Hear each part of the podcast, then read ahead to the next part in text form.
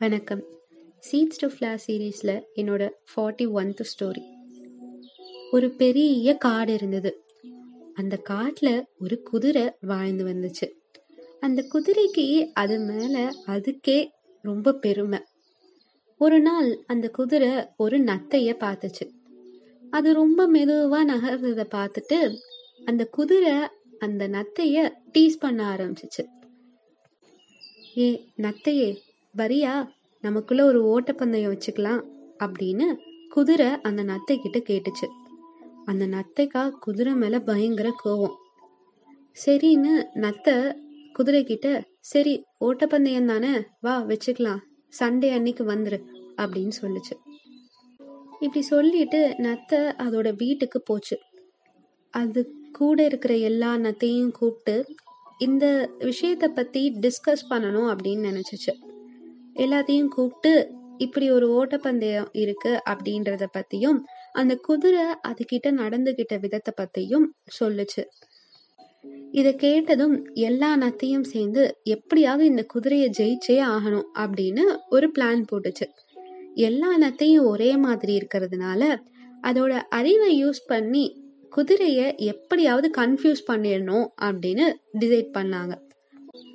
Sunday வந்ததும் காலையில் ஏர்லியராகவே அந்த நத்தைங்கள்லாம் அவங்களோட வீட்டை விட்டுட்டு போட்டி நடக்கிற இடத்துக்கு போயிட்டாங்க. போட்டி ஆரம்பமாகிற இடத்துலேருந்து முடிகிற லைன் வரையும் கொஞ்சம் கொஞ்சம் டிஸ்டன்ஸ் தள்ளி தள்ளி எல்லா நத்தையும் ஒவ்வொரு இடத்துல ஒளிஞ்சுக்குச்சு. போட்டி ஆரம்பமாச்சு.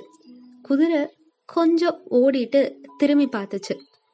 ஆனால் நத்தை பின்னாடி இல்லை. எங்கே போயிருக்கோன்னு நேராக பார்த்தா நத்தை குதிரைக்கு முன்னாடி ஓடிட்டு இருந்தது இத பார்த்ததும் குதிரை இன்னும் கொஞ்சம் வேகமா ஓட ஆரம்பிச்சிச்சு.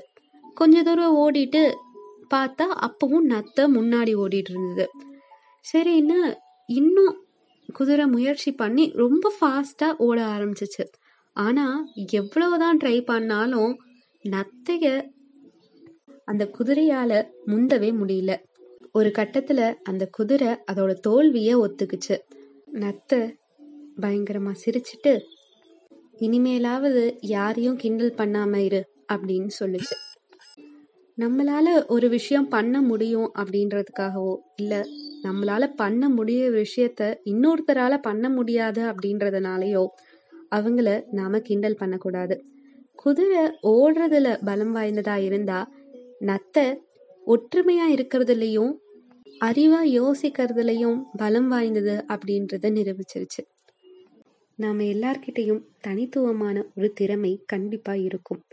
நம்ம கிட்ட இருக்கிற திறமை மத்தவங்க கிட்ட இருக்கா அப்படின்னு பாக்குறத விட மத்தவங்க கிட்ட இருக்கிற திறமை நமக்கு இருக்கா அப்படின்னு பார்ப்போம் அதை கத்துக்குவோம். நன்றி.